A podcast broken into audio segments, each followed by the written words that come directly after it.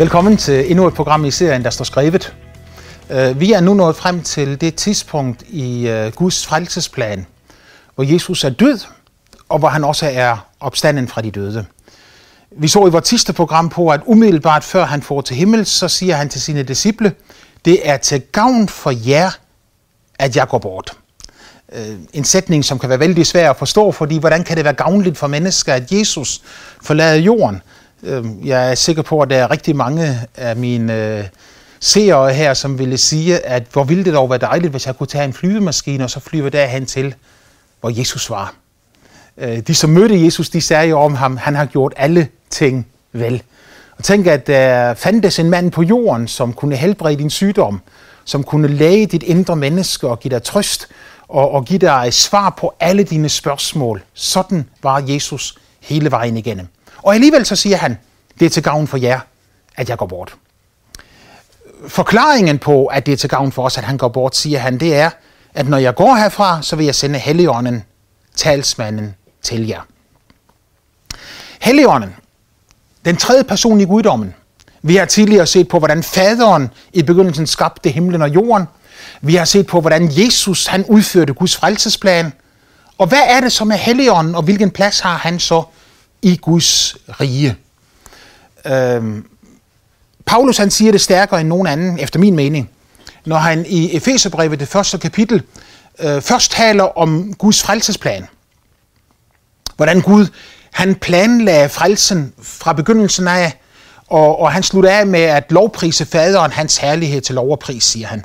Derefter går han videre med sønnen, og så siger han, at den plan, som faderen havde, den udførte sønnen i sit eget liv, og igen slutter han afsnittet af med at sige hans herlighed til lov Og så kommer han til Helligånden, som var ham, som skulle øh, give os adgang til alt det, som faderen havde planlagt, og det, som sønnen havde udført. Det skulle Helligånden bringe os ind i. Så Paulus han siger, at Helligånden er blevet et sejl på vores arv, og at han bor i vores læmer. Så en planlagde, en udførte, og en gør det, som er planlagt og udført, til noget virkeligt og reelt for mennesker i dag, over 2000 år efter, at det skete. Så slår Helligånden bro over det, der skete for næsten 2000 år siden, da Jesus døde på Golgata Kors, bragte dette fantastiske offer for mennesket, for at vi skulle komme ind til fællesskab med Gud igen. Og så tager han det guddommelige liv og bringer direkte til os i dag. I en af sine største taler, så siger Jesus i øh, Johannes evangelium, det 7. kapitel, vers 37-39, øh, der står, at på den sidste store dag i højtiden stillede Jesus sig frem og råbte og sagde, Den som tørster, han kommer til mig og drikke. Den som tror på mig, for hans indre skal der, som skriften har sagt, rinde frem strømme af levende vand. Men det sagde han om den ånd, som de der troede på ham engang skulle få. For ånden var endnu ikke kommet, fordi Jesus endnu ikke var herliggjort. Herliggørelse, herliggjort, øh, refererer i den her sammenhæng til, at Jesus endnu ikke var opstået fra de døde. Og hvad Johannes han siger der, det er, at før Jesus kunne, før Helligånden kunne komme, før Helligånden kunne blive, blive givet til os, og før der kunne komme strømme af levende vand fra menneskets indre, så måtte Jesus først blive herliggjort, det vil sige, han måtte først opstå fra de døde og få et helt nyt lame. Det gjorde han påskemorgen. Han brød ud. Brød dødens magt, knuste dødens magt og opstod fra de døde i fuldkommenhed. Når kvinderne kom ud til graven, så opdagede de, at stenen var allerede rullet til side. Øh, de gik ellers så bekymrede sig om, hvordan stenen skulle øh, blive rullet bort, og derfor gik de også rundt med bøjet hoved og var vældig så umodige. Men alt, hvad de havde behøvet at gøre, det var bare at løfte deres hoved op for at se, at stenen var allerede borte. Hvorfor var stenen borte? Øh, ikke for, at Jesus skulle komme ud fra graven. Han havde ikke brug for, at stenen skulle bort for at komme ud fra graven. Øh, der står om ham samme aften, at øh, disciplene holdt sig inde bag lukkede døre af frygt for jøderne. Og så står Jesus pludselig midt i blandt dem. Hvordan er han kommet ind, når både døre og vinduer er lukket? Jo, han har fået et nyt læge, et herlighedslægeme, som ikke er underlagt materiens regler og bud, ikke er underlagt naturlovene, men han gik igennem i sit herlighedslame. På samme måde forlod han også graven om morgenen, så han havde ikke brug for, at stenen skulle være rullet til side øh, for at komme ud fra graven. Den var rullet til side, for at kvinderne kunne se, at han ikke var inde i graven længere. Men han har jo sagt, at den, som tror på mig fra hans indre, skal det rende strømme af levende vand. Det har han sagt om den ånd, som de skulle få, der troede på ham. Når han var herliggjort. Det er fantastisk at så se i øh, Johannes evangelium i øh, kapitel 20, påske aften, hvor disciplene er inde bag lukkede døre af frygt for jøderne. Så står der, at øh, da det nu var blevet aften den samme dag, den første dag i ugen, og disciplene holdt sig inde bag lukkede døre af frygt for jøderne. Kom Jesus og stod midt i blandt dem og sagde, fred være med jer. Og i det han siger det, viser han, viser han dem både sine hænder og sin side, som er blevet gennemstunget. Og øh, disciplene blev glade, fordi de så Herren. Jesus siger der igen til dem, fred være med jer. Ligesom faderen har udsendt mig, sådan sender jeg jer.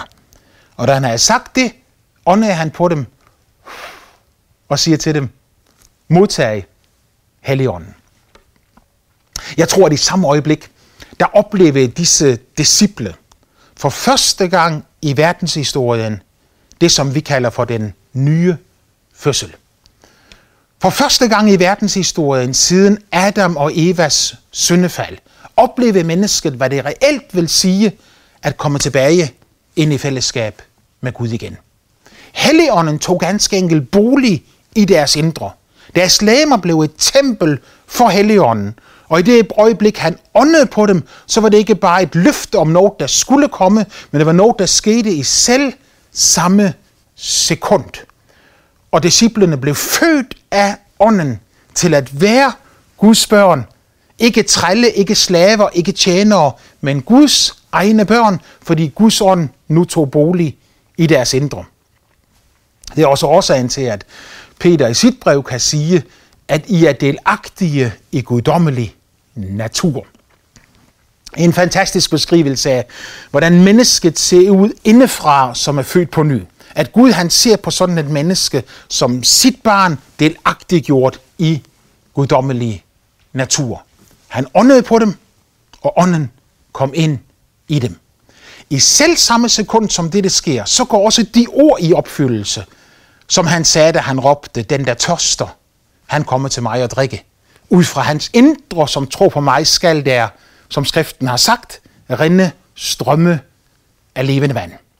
Så der var strømme af liv, der åbnede sig og begyndte at vibrere og flyde igennem menneskets indre. Øh, Paulus han taler i Galaterbrevet et sted i, i det femte kapitel, så taler han om åndens frugt. Og han siger, åndens frugt er kærlighed, glæde, langmodighed, mildhed, godhed, trofasthed, sagtmodighed, afholdenhed, og så glemte jeg fred. Men fred er også åndens frugt. Og når han beskriver disse øh, karakterer, kærlighed, glæde, fred, øh, denne indflydelse, så beskriver han en reel oplevelse. Altså ikke bare en, noget, man taler om, men noget, man oplever. Øh, fred, man bare taler om, er ikke særlig værdifuld, men fred, som opleves. Oh, fantastisk, enestående. Glæde, som man bare taler om, ikke særlig værdifuld, men glæde, som strømmer ud indefra, giver livsmod, kraft og styrke. Og øh, det er jo hele Guds hensigt med at skabe os i sit eget billede, at skabe os til at leve et liv i glæde sammen med ham. Kærlighed, som ikke opleves, er ikke noget reelt. Men her siger Jesus, i det øjeblik, I tager imod mig, så kommer Helligånden ind i jer, og der åbner sig strømme af levende vand, kærlighed, glæde og fred begynder at strømme igennem jer på alle måder.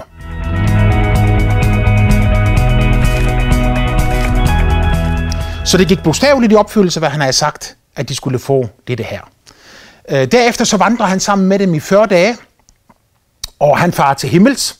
Og 10 dage senere han siger nemlig til dem, I skal blive i Jerusalem, indtil I bliver iført kraft fra det høje.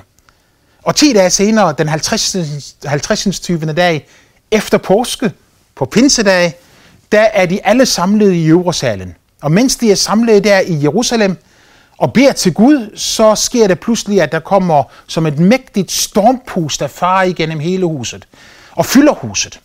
Og det viser sig tunger lige som er ild, som fordeler sig og sætter sig på hver enkelt af disciplene. Der bliver de alle fyldt af Helligånden, og de begynder at tale i andre tunger, eftersom ånden indgiver dem at tale. I dette øjeblik så får de en ny oplevelse af den ånd, som de allerede havde i sig. Nu kommer ånden over dem. Øh, jeg tror grundlæggende, at der er to erfaringer af Helligånden. Det korresponderer også med det, som øh, øh, øh Bibelen siger her, at øh, ligesom faderen har udsendt mig, så læs sender jeg også jer. Altså påskeaften, da Jesus talte med disciplene der, viste sig for disciplene der i Jerusalem, så siger han til dem, ligesom faderen har udsendt mig, sådan sender jeg også jer. Øh, når jeg siger, at der grundlæggende er to erfaringer af Helligånden, så mener jeg ikke, at der udelukkende er to erfaringer af Helligånden. Der er tusind måder, hvis ikke 10.000, måder, mennesker kan opleve Guds kraft, Guds nærvær på i deres liv. De kan opleve den i kærlighed, i fred, i godhed, i mildhed. Men de kan også opleve den i kraft, salvelse, autoritet og indflydelse, i helbredelse og befrielse for alt ondt. Men grundlæggende er der to erfaringer af Helligånden. Det ses allertydeligst i Jesu eget liv. Han blev født af ånden. Da Maria fødte ham, så var det godt nok en kvinde, der fødte ham. Men før hun fødte ham, da englen Gabriel åbenbarer for hende, at hun skal få en søn, så siger englen til hende, til hende, når hun spørger, hvordan skal det gå til, at jeg får en søn, så siger englen til hende, den højeste kraft skal komme over dig. Øh, Guds herlighed skal overskygge dig, og derfor skal også det, som bliver født, kaldes helligt Guds søn. Så når Guds ånd kom over Maria, fik hun noget ind i sig, som hun ikke havde før. Et foster blev lagt ind, skabt ind i hendes livmor, og Jesus blev født. Jesus blev altså født af ånden ind i denne verden. Det producerede selvfølgelig liv. Han blev født levende. Øh, han var vokset op, og, og, og han vidste, mens han voksede op, at han var Guds søn. Vi møder ham som 12-årig i templet, hvor han øh, øh, klart og tydeligt ved, at han er Guds søn. At han ikke bare er Marias søn, men, men han er Guds søn, og han refererer til templet som min fars hus. Men det var først, da han var omkring 30 år gammel, hvor han træder ind i sin offentlige tjeneste.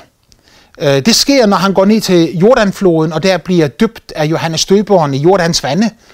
Og, og Bibelen beskriver det her i Lukas 3, når den siger, at da Jesus var blevet døbt af Johannes, så stod han op i vandet, han løftede sine hænder, og i det øjeblik, han gjorde det, begyndte han at bede. Og mens han bad, åbnede himlen sig over ham, og Helligånden kom ned over ham i læmelig form af en due. Øh, Johannes Døberen, han siger på et andet tidspunkt, at der skal komme en efter mig, som er større end mig. For han var før mig. Han siger, at ham, som kommer efter mig, han er Guds lam, som skal give jer nyt liv. Men han siger også, at han skal døbe jer i hellig ånd og ild. Så han taler om to konkrete erfaringer af Guds ånd, nemlig den nye fødsel og en iklædning af kraft fra det høje. Iklædningen af kraft fra det høje, det skete for Jesus her, da han var omkring 30 år gammel. Helligånden kom over ham. Og Johannes han siger, jeg vidste ikke, hvem det var, der skulle komme efter mig. Men han, som sendte mig, han sagde til mig, den du ser ånden komme over og blive over, ham er det. Det er ham, som døber i Helligånd og ild. Den første erfaring, Jesus havde af ånden i sit liv, han blev født af ånden.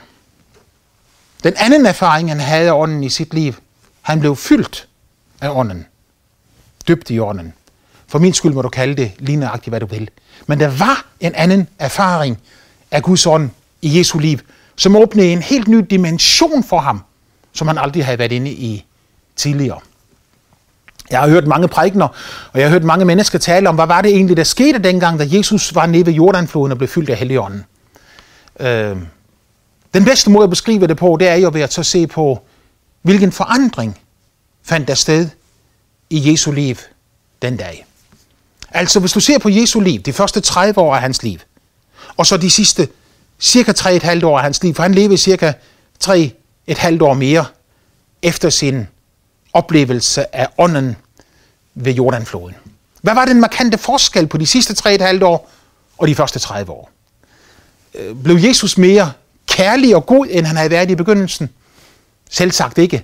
Kærlighed havde været der hele vejen igennem, fordi kærlighed er den iboende ånds åbenbarelse. Det er strømme af levende vand, som fylder os i vort indre menneske fra det øjeblik, vi tager imod Jesus som vores personlige frelser. Den dramatiske forskel i Jesu liv var, at fra det øjeblik ånden kom over ham, begyndte han at opleve en guddommelig ledelse, så klar og tydelig. Øh, I øh, Lukas evangelium kapitel 3 står der, at ånden kom over Jesus. Kapitel 4 begynder på denne måde, fyldt af ånden kom Jesus tilbage fra Jordanfloden. Og han blev med det samme ført af ånden ud i ørkenen. Han var fyldt af ånden, nu blev han ført af ånden. Han var fyldt af ånden, og nu begyndte guddommelig ledelse at finde sted i hans liv klart og tydeligt. Han blev ført ud i ørkenen, hvor han blev fristet af djævelen i 40 dage, hvor han fastede, og til sidst led han sult, og djævelen begynder at friste ham. Jesus sejrer over djævelen i sit eget liv. Og Bibelen siger, at han kommer ud af ørkenen i åndens kraft. Når han er kommet ud af ørkenen i åndens kraft, så er det umiddelbart bagefter, at han for første gang stiller sig frem. I øh, synagogen i sin øh, egen hjemby, øh, så siger han til disciplene, nej, han siger til de mennesker, som var der i synagogen, Herren sådan er over mig, fordi han har salvet mig. Lukas evangelium, kapitel 4 og vers 18 beskriver dette. Herren sådan er over mig, fordi han salvede mig, at jeg skal gå med glædesbud til fattige. Han sendte mig for at udråbe for fanger, at de skal få frihed, og for blinde, at de skal få deres syn, for at sætte undertrykte i frihed og udråbe et nådens år fra Herren. Her beskriver Jesus de helt konkrete resultater af den erfaring, at Helligånden kommer over ham. For at udråbe frihed for fanger. Sætte undertrykte i frihed. Giv blinde deres syn igen, og så komme med rigtig gode nyheder til mennesker. Hvis du ser på Jesus hele hans liv, de første 30 år af hans liv, gjorde Jesus ikke et eneste mirakel. Ingen syge blev helbredt. Ingen onde ånder blev drevet ud. Ingen døde blev opvagt. Men efter at han har haft denne åndsoplevelse, og helligånden er kommet over ham, så ser du de sidste tre et halvt år af Jesu liv, at overalt, hvor han kommer frem, der helbreder han de syge. Øh, Bibelen giver os en hel række eksempler på det her, men langt fra alle de eksempler er nævnt i Bibelen. Faktisk så siger Johannes, at hvis alt det, Jesus har gjort, skulle fortælles, så ville verden ikke være stor nok til at rumme alle de bøger, som så måtte skrives. Du kan mene, at det er en overdrivelse, men sandheden er denne her, at Jesus gik rundt og gjorde vel, helbredte alle dem, der var overvældet af djævlen, og Guds kraft virkede med en voldsom salvelse igennem hans liv. Øh, nogen vil sige, ja, det er jo fordi Jesus er Guds søn, men Jesus selv afmonterer dette når han i Matteus evangeliet siger, hvis det er ved Guds ånd, jeg uddriver de onde ånder, så er jo Guds rige kommet til jer. Altså hvis det er ved Guds ånd, jeg uddriver de onde ånder. Øh, det var ikke noget, han gjorde, fordi jeg er Guds søn. Det var ikke noget, han gjorde i sin egen kraft. Men han siger, Herrens ånd er over mig. Han har salvet mig. Og når Jesus så påskeaften siger til disciplene, som faderen har udsendt mig, sådan sender jeg også jer. Så er det jo, at Jesus han siger, at det, som skete med ham, det vil ske med et hvert menneske, som tager imod ham.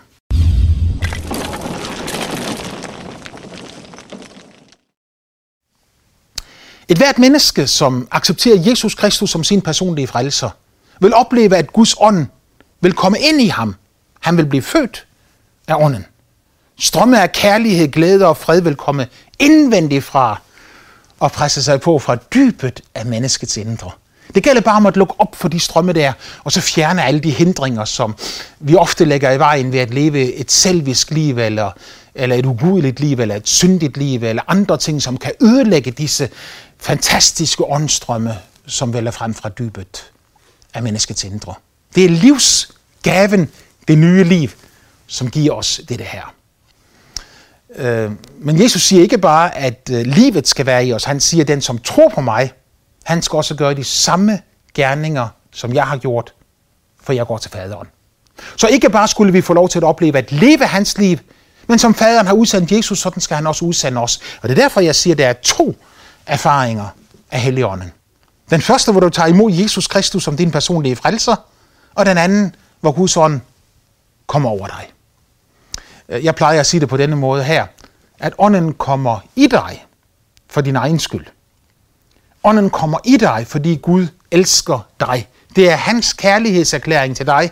Ånden kommer i dig, fordi han siger, at din synd er sonet, din skyld er borte. Det, at du tager imod Jesus, betyder, at alt dette er slut. Ånden i dig, Guds kærlighed til dig. Men når ånden kommer over dig, så er det for, at du skal blive iklædt den samme kraft, som var over Jesus. Og at også dit liv skal blive brugt på samme måde, som Jesu eget liv blev brugt. Og jeg synes, det var helt fantastisk, at den kristne ikke kun er kaldet til at leve et rent liv, som Jesus levede et rent liv, og et liv i kærlighed og sandhed, men at den kristne faktisk er kaldet til at lægge sine hænder på de syge, så de kan blive helbredt. At den kristne faktisk er kaldet til at leve et liv i fællesskab med Gud, hvor Guds ånd vil tale til ham, hvor han kan blive ført af ånden og få lov til at opleve, at de samme gerninger, som foregik i Jesu liv, de foregår også i vores liv. Det er, hvad apostlenes gerninger drejer sig om. Øh, apostlenes gerninger, vi kunne lige så godt kalde det for Helligåndens gerninger, for det var langt mere Helligåndens gerninger, end det var apostlenes gerninger. Det var Helligånden, som var ikke kun over apostlene, men over alle disciplene. Det var ikke kun apostlene, der blev fyldt af Helligånden på pinsedag, men det var alle, som var i øvresalen. Nogen siger 120, fordi nogle få uger før pinsedag, der var de omkring 120 forsamlede. Mens andre siger, at det var 500, fordi så mange var det også, der mødte Jesus på et tidspunkt før pinsedag. Vi ved ikke nøjagtigt, hvor mange det var. Vi ved bare, at ånden kom over alle, der var til stede. Jeg har set Guds ånd komme over gamle mennesker, over unge mennesker, over børn. Jeg har set alle mulige slags mennesker blive fyldt af Guds ånd. Og jeg har set, at når mennesker bliver fyldt af Guds ånd, så sker der en forløsning af Guds kraft ind i menneskers liv. Ikke for dem selv, først og fremmest, men igennem dem. Selvfølgelig også for dem selv. Fordi det, som Gud vil gøre igennem dig, det vil han også gøre i dig. Det vil være langt fra Gud at bruge mig, at bruge dig til at frigøre andre mennesker, uden at vi selv får lov til at opleve den samme frigørende kraft, også i vort eget liv. Så den nye pagt, som Jesus han indstiftede ved sit blod, den begyndte ved korset. Men den fortsætter og bryder igennem i apostlenes gerninger, og apostlenes gerninger er slet ikke slut endnu. Jeg har hørt mange øh, forkyndere også sige det her, at når apostlenes gerninger slutter i kapitel 28, så er det som om, der er ingen afslutning. Og sandheden er, at der er ingen afslutning, fordi apostlenes gerninger 29 lever vi i i dag. I dag gør Gud de samme ting, som han gjorde på Bibelens tid. I dag helbreder Gud de syge. I dag opvækker Gud de døde. I dag gør Gud mirakler, tegn og under. Så sent som i sidste uge var jeg sammen med en øh, kvindelig missionær fra Mozambique, som fortalte om, hvordan at de havde haft nogle møder der, at de havde ikke mere mad. Øh, så tog de noget ris og kom i en gryde, og de bad om Guds velsignelse, og så begyndte de bare at tage fra gryden der og dele ud til tusindvis af mennesker. Og gryden blev ikke tom, men alle mennesker blev med det. Mirakler, som skete på Bibelens tid, sker også i dag i det 21. århundrede. Øh, det kan godt være, at du sidder der og så tænker du på dig selv. Det er jeg meget tvivlende over for, om det er sandt, det som øh, Bruno han siger. Men øh, det er jo vældig enkelt, fordi den slags ting kan altså efterprøves. Øh, hvis vi gør Guds gerninger, så opdager vi, om det, som Gud han siger, om det fungerer eller om det ikke fungerer. Jeg er overbevist om, at det fungerer, og jeg er overbevist om, at Gud ønsker, at hver eneste menneske på jorden skal få lov til at opleve det her. Jeg ved også godt, at ikke hver eneste menneske vil opleve det. Men det er altså dit og mit personlige valg. Gud ønsker det. At du skal leve et liv fyldt af hans glæde, og at du skal leve et liv fyldt af hans kraft. Hele kirkehistorien er et langt vidnesbyrd om dette. Hvor Gud vil sige dig.